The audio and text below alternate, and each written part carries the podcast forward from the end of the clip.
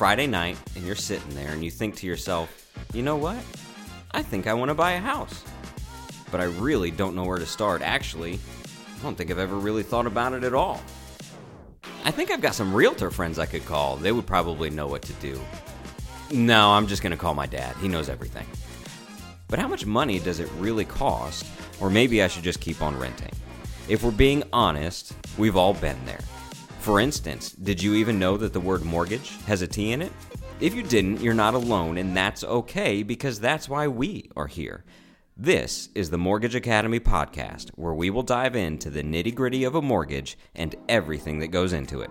We'll explain the differences and advantages of each type, how a mortgage works for you, and how you could get one. Credit scores, title, home insurance, realtors, don't worry, we'll cover that too. So pull up a chair, sharpen your pencil, grab some paper, and get ready to take notes as the Mortgage Academy Podcast helps you graduate into responsible homeownership.